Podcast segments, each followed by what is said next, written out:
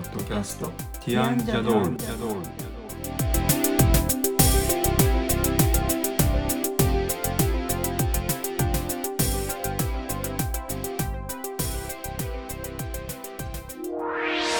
こんにちは。ティアンのコリンです。こんにちは、ティアンのエリコです。今日はティアンジャドールの第26回ですこのポッドキャストでは音楽やアートデザインなどティアンのメンバーの切り口で10分から15分程度でお話ししていきます。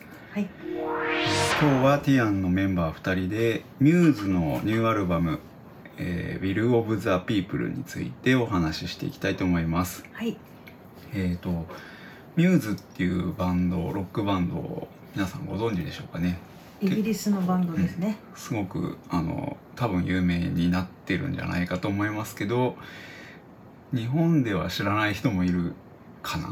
なんかすごく知ってる人と全然知らない人にこうパックリ分かれてるような感覚がなんとなくあります。そうですねヨーロッパではすごい超大ビッグバン物、ドですね人。気バンドのロックバンドっていう感じの位置づけになってるようですねスタジアムライブみたいなワールドツアーみたいなのをアルバム出すごとに行っている。ものすごいはい大規模なコンサートですね。そうですね。で、えー、と僕たちもこのミューズに関してはですねすごく聞き込んでまあそんなに聞き込んでいるほどでもないかもしれないけどコ、リンは結構聞き込んでますね。うん。私は一個のアルバムを聴き始めるとしつこく同じのばっかり聴いちゃったりしますけどね。はい、まああのすごく気に入っている洋楽のロックバンドなんですけど、えー、と今年の8月26日に、えー、と約4年ぶりですね。前作「シミュレーションシミュレーションうん、シミュレーションセオリー」ってアルバムが2018年の秋に出ているのでちょうど4年ぶりうん、ということになると思うんですけどニューアルバムが出ました。はい、はい。えー、とでこのアルバムについて今日はちょっとですねあのお話ししていきたいんですけどはい、とは言ってもポッドキャストは曲かけたりとかできないあの、はいはい。できないのであのどんな曲なのかなっていうふうに興味を持ってもらえた人はあのサブスクでぜひ聴いてほしいかなと、もちろん CD 買うのが一番僕はいいと思いますけどね。CD で聴くとじっくりやっぱり聴けますよね。そうですね。えーでですね。はい、えー、とまずこの「Will of the People」People ってアルバムについて、はい、えー、と割とこのアルバムが告知発売が告知されたのって実はすごい早くて、はい、えー、と今年の春冬か春かぐらいなうん。なんかかなり早めに8月に出ますっていうのが告知されてはい、シングルカットされた曲がいっぱい入ってるアルバムなんですよね。はい、少しずつ先にシングルカットとして発表してたみたいな。そうですね。シングルといっても CD が出たわけじゃなくて、えー、Apple Music みたいなサブスクリプションで先行配信されていた曲が4曲か5曲ぐらいあるような気がするんです前のね。時もそうでしたよね。前はしショーショーの時もそうだ。そうですねはい、えーまあそんな感じなので、えー、と全部で10曲入っていてはい、半分近くは実は聞いたことある曲みたいな感じに今回なっね。てますね。はい、で、えー、と今回のアルバムは1曲が結構短い曲が多いのが印象的で,、うんですね。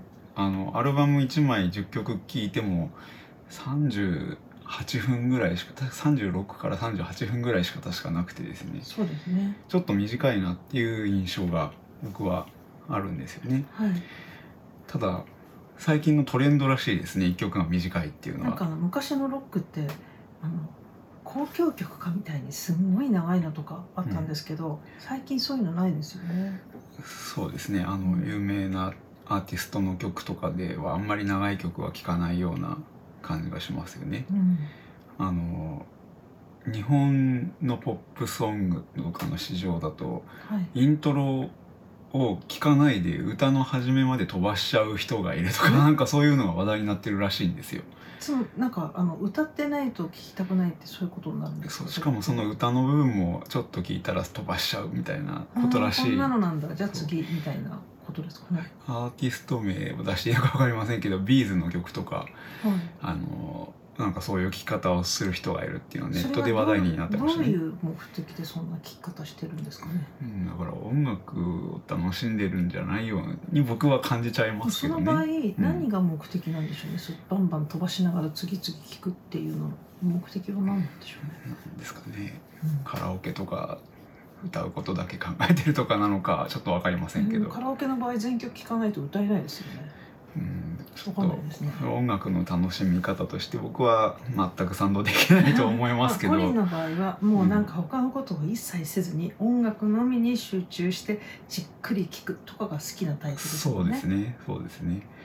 はい。まあそういう流れはもしかしたら日本だけじゃなくて世界的なあのことなのかもしれないですし。はい。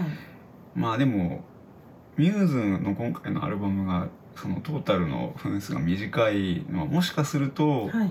僕の個人的な見解でははい。あの CD じゃなくてあのアナログのレコード vinyl で出しているっていうのももしかしたらあるかなっていうふうにうんちょっと思いました。ミューズ一番一枚目から vinyl 出してますよね。ミューズは毎回新譜のたびにあのレコードをあるアナログの vinyl を出して一緒に CD と一緒に出してるんですけど、はいえっ、と数年前2012年頃の「The Second Law」っていうはいはい。アルバム、黒いジャケットのアルバムがあるんですけど、この曲のアナログは2枚組なんですよね。はい。でまあ2枚組って聞くのがちょっと取り替えるのは面倒くさいというか大変なんですよひっく。り返すのはそこまで面倒じゃないんですけど、うんあの二枚組になっちゃうと一回しまって新たなレコードを出しみたいなそれなりに大変ですよね。であのレコードプレーヤーにかけてからその静電気を取り除いたりとかなんか埃を取ったりとか結構聞くまでに時間かかるすぐに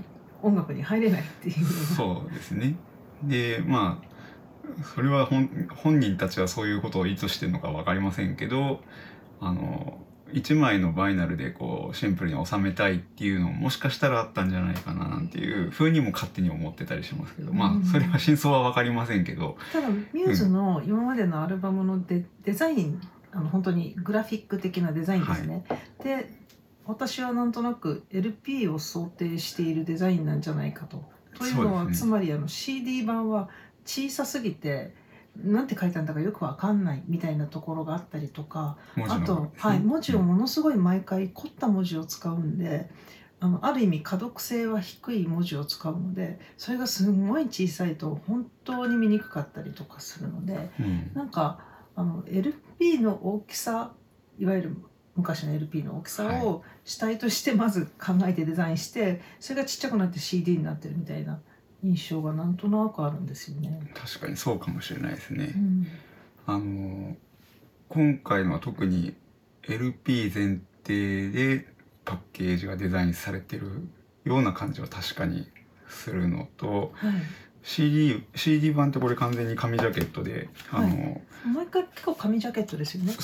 あの日本語日本版はそんなことないんですけどねそうか日本版はそんなことないのか。あの前作の4年前のやつはワーナーミュージックジャパンからで日本版は出ていて普通にプラスチックの確パッケージ日本の CD 屋さんで売ってると、プラスチックかもですね。でもなんかあの向こうで売ってるやつは LP が本当にそのままちっちゃくなったみたいな感じですよね。で今回多分ちょっと僕たちは今回は日本版は買わずにあのロンドンのミューズの直直営サイトから直接ポンドで買ったん 国際便で送ってもらうみたいな感じで買いましたけど、えー、となので紙ジャケあのレコード LP 版 LP 版がちっちゃくなったみたいな感じですよそうね。CD 自体も直接そこに入ってるのがレコードと同じような感じはい。ですね。そう日本ってなんかものすごく包むけどあのヨーロッパとかアメリカのってかなりシンプルにあんまり何重にも包んでないことが多いですよね。そうですね。はい。で、まあ、そんなアルバムなんですけど、はいえっ、と、音的に、音はここではお聞かせできないと言いましたけど、はい。10曲入ってる中で、どれが好きかっていう、おすすめか？みんなにもし紹介するとしたらどれがいいかみたいなところですけど、はい。エリコだったらどれがいいですかね？いや私コリンほどまだこのアルバムをすごく聴き込んでないのであでもコンプライアンスは先に出てたけど結構好きかな。コンプライアンスっていう曲があのアルバムの2曲目に入っっているんですけど、はい。この曲はあの先行配信でシングル扱いで配信されてはい。いて、今年前半春頃にシングルカットされてた曲なんですけど、はい。多分このアルバムの中では多分そうですねシンセサイザーのあのメロディーというか結構印象的なフレーズがずっと冒頭から最後まで鳴ってる曲で、そうですね。ミューズはあのギターがすごいしっかり聴かせてくれるバンドだと思いますけどキーボードも結構使われてます、ただ3人のバンドメンバーでキーボード奏者がいるわけじゃなくて4人目のサポートメンバーみたいな人がいてその人がキーボードとかシンセとかをライブだと弾いてるらしいんですよね。きっと録音の時にはあのボーカルの方が弾いてんじゃないかっていう気がしたりシュ・ベラミーさん。どどうですかね、ピアノ弾いてるのをよく、えー、とプロモーションビデオとかライブとかでは見ますけど、はい。シンセサイザーを弾いてるかどうかはちょっとわからないのと、うん。この「コンプライアンス」という曲で鳴ってるシンセサイザーは多分打ち込まれてるので人が弾いてるんじゃないと僕は思うんですけどね、まあちょっとそこはわからないはいですけど、もうどっぷり使っているファンの方とかは知ってるのかもしれないですけどね、うん。はい、まあでもそんな曲であの「コンプライアンス」っていうタイトルもミューズらしいタイトル、うん。コンプライアンスってもう今日本だと統一教会とかの話であの2009年のコンプライアンス問題とかなんか言ってたりするの昨日ニュースで見ましたけどはい。そういう社会風刺的ななんかメッセージ性がすごい強い曲を毎回出してますね。セージ性が強くない曲ってないんじゃないか？そうですっていうね。感じですね。すね。全ての曲において。はい。ということでコンプライアンスですね。はい。えっ、とこれはまあはい、Apple Music みたいなサブスクリプション Spotify とかもそうですけどサブスクリプションやってる方はき簡単に聴けると思いますからぜひ。ぜひ聴い。てみてほしい、そうですね。えっ、と僕が好きな曲はですねはい。えっ、とあれですね6曲目かな？うん。あの「You Make Me Feel Like It's Halloween」っていう曲が。あすごいハロウィンっぽいですよね本当に。そうなんです。あのなんかお化けが出てくるような叫び声みたいなところから始まってパイプオルガンの音が結構ガンガン鳴ってっていう感じの歌なんですけど。ミュミューズの感じとしてはちょっと面白い感じじゃないですか？そうですね、うん。そうですねで最後のエンディング部分はパイプオルガンの音がすごい大きくなってたりする。オルガンの話最近したと思いますけど、はい。結構そのオルガンの音がパイプオルガンの音が全面的にああのフィーチャーされてるっていうところでは僕はこの曲は面白いな、とパイプオ思いましたね。ルガンってどっかすごいやっぱり怖いというかうん、なんか簡単に怖いって言えないようなこう何とも言えないこう表現できない奥深さみたいな。そうですね。あのヨーロッパっぽい感じが。あとなんかこう人間がこうもともときっとみんな魂の奥の方に持っているなんか「イフ」とか恐怖じゃないんですけどな何かこうやっぱり何か怖いみたいなそういうものをものすごく体現している楽器なんじゃないかなっていう気がしますね。そうですね。はい。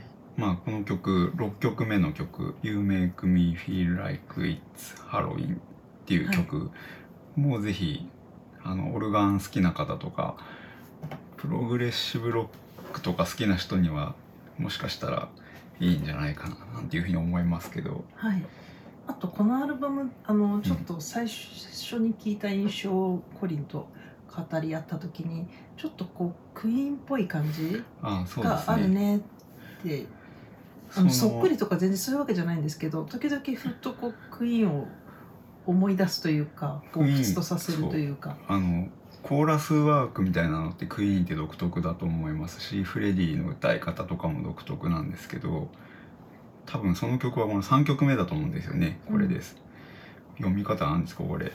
ラリブレーションライブレーションリブレーション、どっちでしょうね。3曲目の曲リブレーションだかライブレーションだか。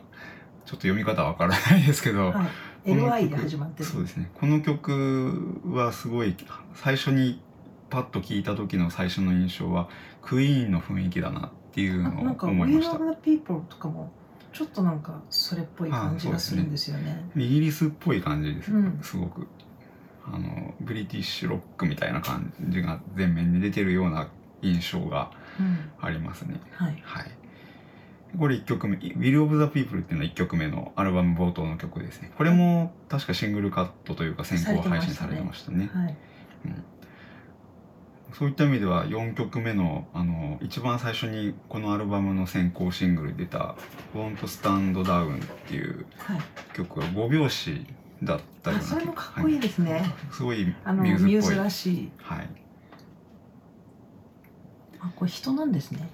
あのアルバムのジャケットの「Will of the People」のロゴがあしらわれてるんですけどその写真をこの文字を表してるのは人が集合して撮られた写真といなうんこと。です。か私これ夜勤みたいに見えちゃってこうなんかはい。人に押し付けてつけちゃうやつですよね。こ怖いですけど。そそれみたいに見えてたんですけど。そのちなみにそのロゴが入ってるのはアルバムの裏表紙はい。ですね、表側はメンバー3人の、なんか遺跡みたいなうん石像壊れてみたいな。るみたいな、はい、なんか古代の何か大きい彫像が壊れてるみたいな感じですよね。そうですね、はい、あとなんか結局こう上げていくと全部素晴らしいみたいな感じなんですけど えっと5曲目の「ゴースト」「ゴースツ」っていうう、ん、ゴースツ How Can I Move On っていう曲がこれはバラードっぽい感じの静かな曲ですけどこれも綺麗な曲ですね。ピアノメロディーでラインが毎回分散和音みたいな感じ、う、うん。んこの辺もおすすめですあとなんねかあのすごくデザインを大事にしてるなってグラフィック的なデザインですね。はい。っていうのはどのアルバムに対しても思いますね。そうですね。う、ん、なんか独特な世界観が必ずあるというかなんかこうかっこよけりゃいいじゃんみたいな雰囲気じゃないんですよね。うん。なんかきっと相当その美的なことに対して敏感な方たちなんだろうなって。ロックとかやってる方そういう方は多いんですけどそれでもやっぱりなんかこう一本通った美意識みたいのを感じますね。ミューズはあのミューズっていうバンド名がロゴマークみたいになっていて、そね。文字の上下にこう日本線が入っていたりとか毎回必ずと絶対これですよね。なんかはい。あの、毎回変えちゃったりとかしませんよね。そうですね。必ずこれですね。はい。なんかそういう使い方はまあ私がデザインやってるからっていうのもありますけどすごく好きですね。うん、まあ今回そんな新しいアルバムが4年ぶりに出ているとはい。いうことで、これまず「Will of the People」ってアルバムは聴ける人は聴いてほしいですし、ぜはい。で、えー、とあともう一つこのミューズえーミューズって1999年にデビューしているので結構やっぱり長いバンドです、たくさんアルバムが出てるわけですけど過去に出したアルバムの中でどれが好きかっていうのもちょっと聞いてみようかなと思いますけどエリコはどれが好きですか？私はその一番最初に購入したアルバムが「レジスタンス」なので、うん。それは聴き込んでいるし好きなんですけどあとファーストアルバムが実は結構好きですね。あのショービズっていう青いジャケットの。そうですね、これなんか結構どの曲も好きですね。ファーストアルバムはもちろんデビューした年の99でこう年これでデビューしたのかって思っちゃったりしますすごいなと思って。このアルバムのそのアルバムタイトル曲になってる「ショービズ」っていう曲が僕は結構好きですね結構、あのハードなギターが聴けますんで、うんあと私あのすごい綺麗なバラードの「アインテンデッド」とかもすごい好きですね。その曲はあのコロナのないコロコロナの状況でこういろいろロックダウンとかやってる時に、はい。えっ、とそのボーカルのマシュー・ベラミーさんがはいマシュー・ベラさんママシュー・ベラミーさん名義で、えーシングルカットして出してたすりとか。ごい印象はい的な綺麗な曲ですよね。そうですね。あのあれですね。分散和音というかバッハですか？バッハ。違う？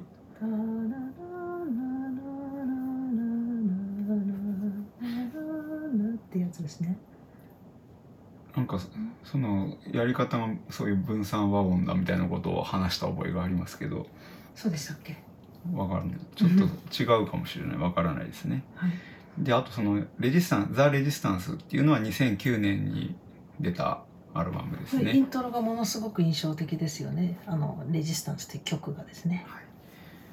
レジスタンスっていうタイトルはあの僕はあの前回とか前々回あたりでお話している TM ネットワーク日本のロックというかポップスというか TM ネットワークに同じタイトルの曲があってそれの印象がすごい強いですけどまあ同じ名前の曲ということですね、はい、TM の方が早いですけどね。リリースされたのはね。はい。まあそんな感じの2枚のアルバムを紹介してくれましたけど。僕はそうですね。僕どれが好きかなというところですけど僕は1個前のシミュレーションセオリーシミュレーションセオリーはうん、種じゃないですね。シミュレーションセオリーですね。シミュレーションですね。うん。このアルバムは好きですね。うん。これの、なんかコンサートも行きましたしね。そうですね。これの6曲目の「Something Human」っていう曲とかはおすすめですね。うん結構ずっとそう言ってるんですけどうん、この曲はコンサートではやってくれなかったので 聴けなかったですけどね。聞きたかったんですね。この曲はおすすめですね。はい。この曲も LP で聴くのがいいかもしれないですね、うん。この曲もっていうかこのアルバムも。あとはセカンドロー。セカンドローもいいですよね。これの1曲目あのえっ、とう僕たちはこの仕事する時にコンピューターアップルの Mac を使ってるんですけどこの1曲目の「Supremacy」っていう曲は、えー、と Mac Pro っていうはいはい円筒状のですね、発売の時そうにコンピューターのかっこよかったですよね。紹介のイントロのビデオでこの曲を使っていたこののが曲とともにこうドーンと出てくるみたいなそうですねかっこよかったですね。そうですね。うん、このアルバムは、あれ？なんか抜けてるような気がするけど、このアルバムはおすすめですね。フォローミーとかが入ってるそうのこれですそうですね。はい。フォローミーもいいですよね。ということで、ミューズ。ぜひですね、聴いてほしいですし、日本にもなんかあの、夏にあるフェスみたいなのに来たことが確かある。昔来たことあるみたいですよね。あのフジロックとかその手のそういうやつですね。単独の、あの、自分たちだけのコンサートっていうのは。ですか。うん。でもだいぶ前そうですね。ここ最近は日本にはワールドツアーでも来ない感じですけど、うん、寂しいですね。そうですね。なので僕たちは前回のシミュレーションセオリーの時はフランスまでわざわざ行ったっていう感じですけど。行った回あったコンサートだったですね。そうですね。今回の「Will of the People」に関してもワールドツアー今開催始まる予告がされて。来年。うん、ヨーロッパとかアメリカとか発表されてますけどアジア地域のツアーまだね前回アジアはシンガポールしか来なかったんです。そうですね。まあもしツアーに行くんだったらアジアじゃなくてヨーロッパとかの方がいいような気がしますけど高いですからね。今高いですねそうで。すね。円安がちょっとやばい感じですけどでもまあヨーロッパに聞きに行きたいなって思いますけどね。はい。はい。ということで、はい。えー第26回のえーポッドキャした。長くなったと言っても前も最近このぐらいになったはい、あの10分から15分って冒頭に言ってますけど別にあのこれ放送してるわけじゃないんで別になんどのぐらい話すのが構わないとあの 嫌な人はやめてもいいみたいな感じですから途中で止めちゃっても問題ないわけですね。はい、ということで第26回はそろそろ終わりにしたいと思うんですけどいかがでしたでしょうか？えー、と次はですね、えー、とガラッと全然変わってちょっと旅行の話旅行というわけじゃないですけど旅行というよりまあ、私が子供の頃から妙に好きだったギリシャですね。はい、ギリシャについてお話ししたいと思いますので、えーご興味ある方はまたぜひ聞いてほしいと思います。じゃあ今回はこれで終わりにしたいと思います。どうもありがとうございました。ありがとうございます。